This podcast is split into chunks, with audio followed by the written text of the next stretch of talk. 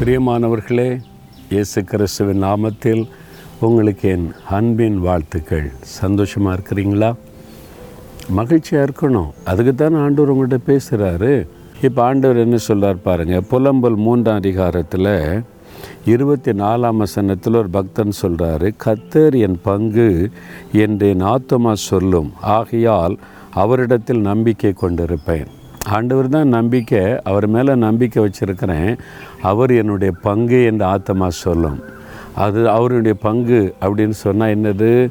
இப்போது நீங்கள் இந்த பிஸ்னஸ் பண்ணீங்கன்னு வைக்கல ரெண்டு பேர் சேர்ந்து பிஸ்னஸ் பண்ணுறோம் அப்படியா? உங்கள் பங்கு என்னது? பார்ட்னர்ஷிப் பங்கு. ரெண்டு பேர் சேர்ந்து செய்கிறாரு நம்ம இந்த உலகத்தில் வாழும்போது தனியாக இல்லை நமக்கு ஒரு பார்ட்னர் இருக்கார். யார்? இயேசு கிறிஸ்து. நான் உன்னுடைய பங்காளிப்பா. உனக்கு நான் தான் பங்கு. நீங்கள் சொல்லுங்கள் இயேசு கிறிஸ்து தான் என்னுடைய பங்காளி. இயேசு கிறிஸ்து தான் என்னுடைய வாழ்க்கையில் பங்காக இருக்கிறாரு.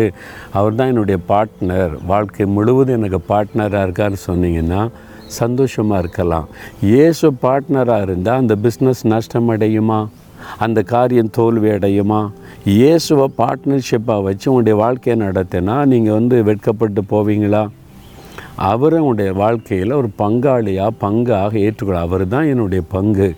அவர் தான் முக்கியமான பங்கு அப்படின்னு சொல்லி அவருக்கு முதலிடம் கொடுங்க. சரியா?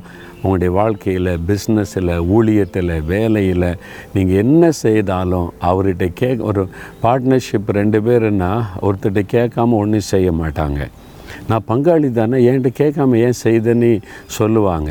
அதே மாதிரி இயேசுக்கு தெரியாமல் எதையும் செய்யாதங்க வாங்காதங்க எதையும் அனுமதிக்காதங்க. இந்த வீடு இந்த குடும்பம் இயேசு தான் அவர் தான் மூத்த பங்காளி அவர் நம்முடைய பார்ட்னர். அவர்கிட்ட கேட்காம எதையும் செய்ய முடியாது. அவருக்கு பிரியமில்லாத எதையும் செய்ய முடியாதுன்னு உங்கள் வாழ்க்கையில் தீர்மானமாக இருங்க. நீங்கள் ரொம்ப ஆசீர்வாதமாக நடக்க முடியும். நான் அப்படி தான் சொன்னேன் இயேசுடிக்க ஊழியத்தில் நான் அவர் கூட பங்காளியாக இருக்கிறேன். அவர் தான் சீஃப் அவரோடு கூட நான் பங்கு வச்சதுனால என்னை அழகாக நடத்துகிறார். ஒரு குறைய வந்ததில்லை. ஆண்டவர் அற்புதமாய் நடத்துகிறார். இத்தனை வருஷம் நான் பார்க்குறேன்.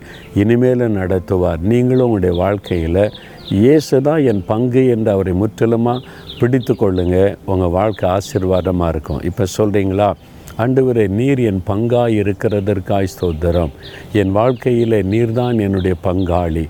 உம்மை சார்ந்து உம்முடைய ஆலோசனைப்படி உம்முடைய வழி நடத்துதன்படி நடக்க என்னை ஒப்பு கொடுக்கிறேன் நீங்கள் என்னை வழி நடத்துங்க. இயேசுவின் நாமத்தில் ஜெபிக்கிறோம் பிதாவே. ஆமேன் ஆமேன்.